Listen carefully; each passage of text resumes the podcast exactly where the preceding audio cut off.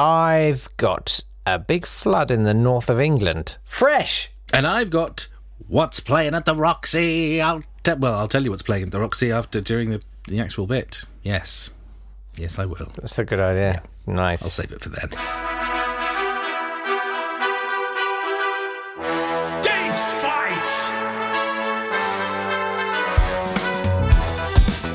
Hello there, welcome to Date Fight. It's the podcast that takes great things that happened on this day, but in the past, and pitches them against each other, actually. Yes, it is. He is Jake Yapp. I am Natt Tapley, and together we have opened two tins of cat food and have placed them in front of you to see which one you'll eat, if either, rather than just rejecting them and pretending you haven't been fed for weeks.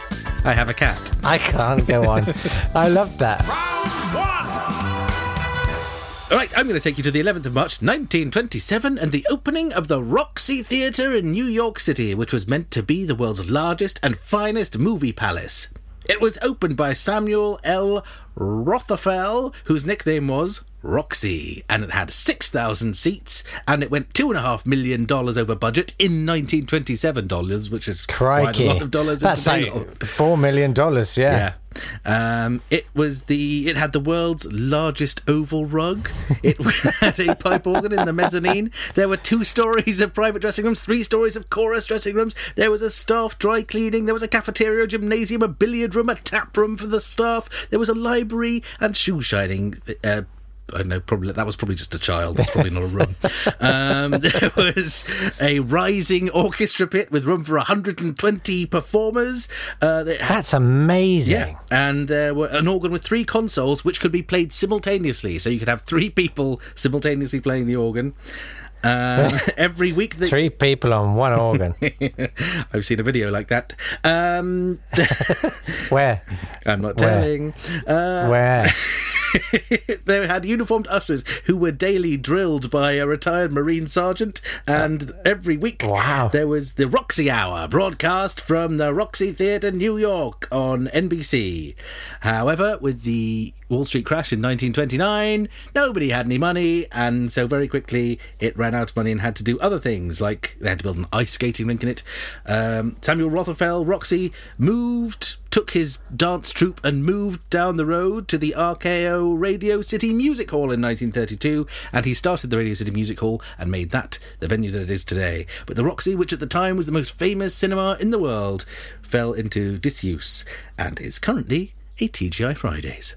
Oh, that's very sad. It is a bit, isn't it? Is it a TGI Fridays with a three console organ and a drill sergeant? I don't think so. It may have a child to shine your shoes, but that's about it. For legal reasons, no, it doesn't. Right. what have you got? I'm. I've got something uh, very unhappy and sad. Bye bye. No. It's the 11th of March, 1864, I'm and the Great Sheffield Flood. Oh, It kills. I'm sad to report 238 people, oh. and only due to idiocy. Oh. So there was this newly built dam. It was called the Dale Dyke Dam mm-hmm. because Dale Dyke Dam. love a bit of alliteration? Yeah. And it was indeed in 3D, and they were filling the dam for the first time. How do you fill a dam? Yes, how do you fill a dam? Well, what you do is you build a dam with a hole in the bottom, Mm-hmm. Yeah. you know, and a tap, and then you turn the tap off Okay. when you're ready to fill up the dam. Right. So uh, there was this guy, John Gunson. He was the resident engineer there, and they were filling up this dam Yeah. in the evening. And uh, Gunson said, uh, "There's a quite a big crack in the outer slope of the embankment." Oh. And they went, well, you're the engineer. And then Gun- Gunson said to himself, "Nah, I'll turn the tap on a bit, and then it'll be all right." Yeah. So he opened up the valves in the middle of the embankment to allow more water through. Yeah. And oh, the cr- crack's not bad. The crack's all right. The crack. Whoops, a daisy! There go three million cubic meters of water.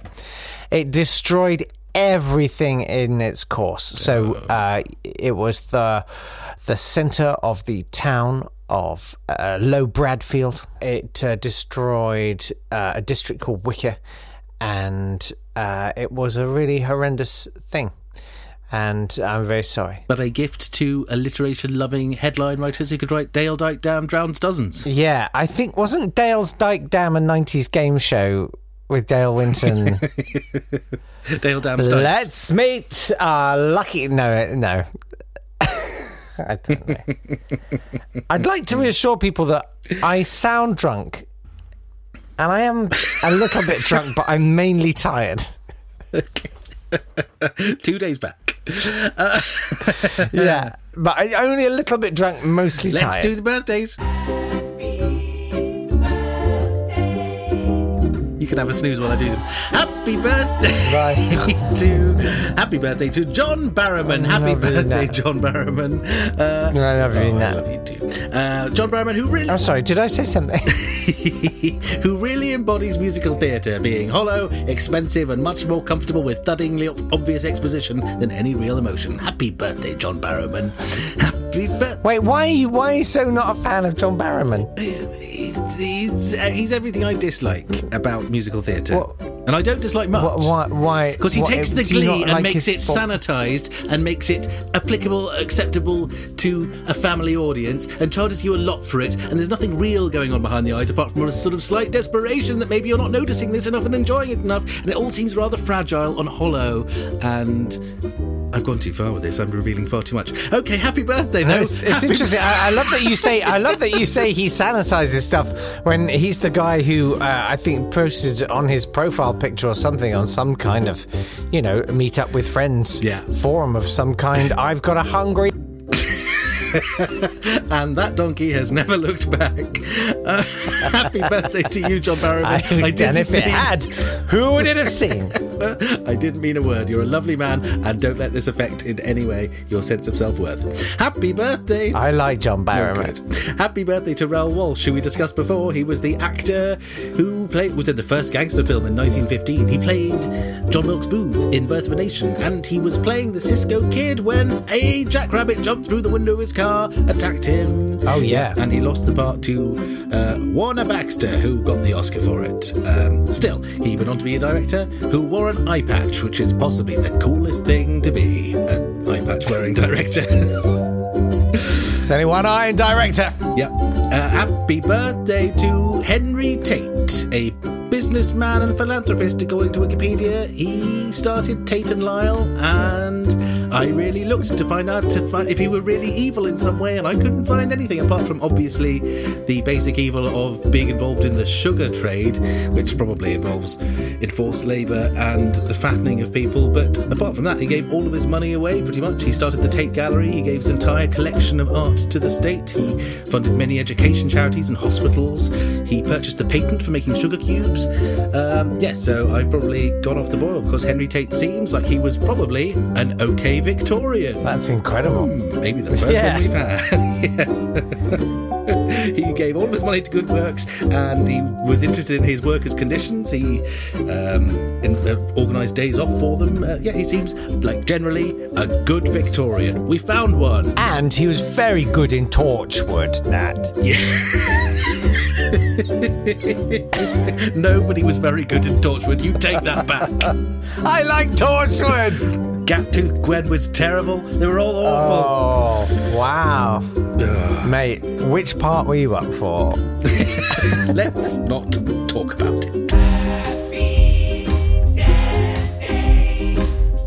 Happy Death Day to Friedrich Were you, were you John Barrowman's love interest? No, it was Ianto Jones. Uh, happy Death Day to Friedrich Murnau, the World War One flying ace turned director. He didn't have an eye patch. He just directed Nosferatu and Faust and other things. Happy Death Day to King Pyre, King of Burma until his death in 1819. He had 62 sons and 58 daughters. Take that, Henry VIII, you idiot. That's exactly 100. It's 110. I know, I was just. No, it's not. It's 120. Is it? You were right. It's 120. We're both terrible. I'm. Wait, I'm drunk slash tired. I've just been infected What's by up the with giggling you? glee with which we're Oh, so that's happily nice. setting fire to the format. Uh, I'm so sorry. I'll be back tomorrow, I promise. Happy Death Day I to genuinely didn't realise I was in this state before we began. Happy Death Day to Elagabalus. He's everyone's favourite Roman Empire, the priest from the east. He was made emperor when he was 14 years old, and oddly enough, his reign was known for sex scandals. He was married five times, took male lovers, prostituted himself out in the imperial palace. Um, to which the answer was, "Don't make a 14-year-old boy the emperor. Yeah. everything will he. They will have sex with everything." Make it policy that everyone else He has had, to. I heard he had one. He had one hugely opulent, ornate room in the palace that had nothing but three-day-old pot noodles in it. Is that pictures right? of Janet Ellis. Anyway, he was assassinated Wow, at age 18. assassinated at age 18 with his mother, and they both thrown in the Tiber. Happy death day to Elagabalus. Oh my. Oh god. um, uh, I take you to the 11th of March 2004. Now, I hope it's another big death and one. many die as bombs destroy trains in Madrid. Uh, God. Yes, that's right. 2,000 people in total dead or injured. I mean, absolutely seismically awful. Uh, in the end, they realised uh, they, there was sort of reports were like there's been a bomb, two bombs, four bombs now.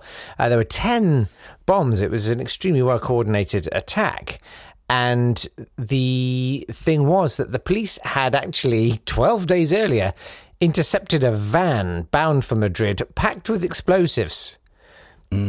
Uh, and they were like, "Oh, it's fine. It's ETA."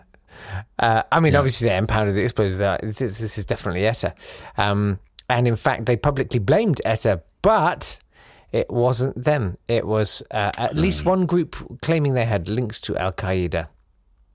Oh, So, and they did find uh, an Arabic tape with Quranic quotes found in a suspect van near Madrid. that's more than enough evidence for us. That's all we need And to know. yeah, I mean, a letter by Al Qaeda was sent to a London newspaper that did refer to some attacks that, that the code name of which was called Operation Death Trains, which might be a clue. Uh, what's So- that about then? Uh, give me a bit more information about Operation Death Trains. Yeah. Three days later, Mm. uh, the government was toppled uh, in an election because uh, the public felt they'd been misled because they'd said that ETA was to blame. So it, Mm. it actually changed the whole administration, and that's why I win, guys. I I'm win. going to take you to the 11th Winning feels good. the 11th of March 1708 when Queen Anne vetoed the Scottish Militia Bill. It was a bill to arm the Scottish militia, uh, had passed both houses, and but then news came that France was planning on invading, and Queen Anne didn't want the Scots to have any arms, so she refused to sign it, and it was vetoed, and that was the last time the monarch vetoed a bill. Um, they say that. They, we say that was the last time Monarch vetoed a bill. However, the current Queen in 1999 just refused to sign a private member's bill, in which was to transfer official war-making power from the monarch to Parliament. Um, her spokesman said, "Oh no, we've never. She's never vetoed uh, a government bill, but she does quite regularly pass her eye over non-government bills, private members' bills, and decide whether or not she feels like signing them. So, although 1708 was the last time the monarch ever vetoed a bill that had or refused to give royal assent to a bill that had passed the House of Commons, mm, it wasn't. It happens all the time. Uh, over the past 10 years, the Queen and Prince Charles have had to approve changes to child benefit, to national insurance, to paternity leave, to all sorts of things. Um, more than a dozen bills between 2007 and 2009 were quick, Prince Charles had a quick look at before they actually got to go through the House of Commons. Anyway, that was 1708, the last time the monarchy interfered in government. Or was it? Was it? Yeah. Orders in Council. You've already done Orders in Council. That was months ago. We did Orders in. Council. Yes, we've done the people of Diego Garcia. Is yes. that what I mean? It was Diego Yes. Garcia. Yep, that's right. Orders in Council and all the rest. What a brilliant Yeah. system we've got. It's working so well. Mate, it's actually one of the best. Oh, whatever. right. Uh, speaking of speaking of democracies, Yes. um, if if maybe just run the results of this week's votes by me before you announce them on Sunday's show now. Okay, maybe. Yeah, you can take cool. a look at them because they do affect Yeah, you. just, So just you a quick look. to. Just a yeah. quick look. Yeah, just So a you, quick you'll look. have to sign them off. Yeah, that'd be great. Uh, you can vote on today's Earth. No, could you, can you? Yes, mate? you can Oh, vote at, so uh, on Twitter at, at date underscore fight or at facebook.com forward slash date fight. At both of those places, not Facebook, you won't because you can't put polls on Facebook anymore because Facebook are awful. You Why did they do that? That's I they literally just. That's bizarre. It's saved me a lot of work though, so in some That's ways, true. thanks Facebook. I know, and you have to do half the adding. Uh, do vote, vote, join in, um, and if you really enjoyed today's show, go to patreon.com slash datefight and give us some money. That would be lovely. Thank you very much. See you soon. Bye. Yes, by the way, um, uh, we are just about to start recording our bonus podcast. Yes. Uh, for Patreons, uh, Two Dads in the History Shed. Uh, In it's your ears gaining a bit of a cult following. So uh, Yes, if you want to get your hands on this month's, uh, now's a great time to sign up. What's the address for Patreon one more time, Natt? And it's patreon.com forward slash datefight. There you go. We will see you tomorrow for another one. See you Take care. Bye bye. Bye. Hold it together. Yeah. Christ. I love you. I'm sorry. I love you too. That's all right.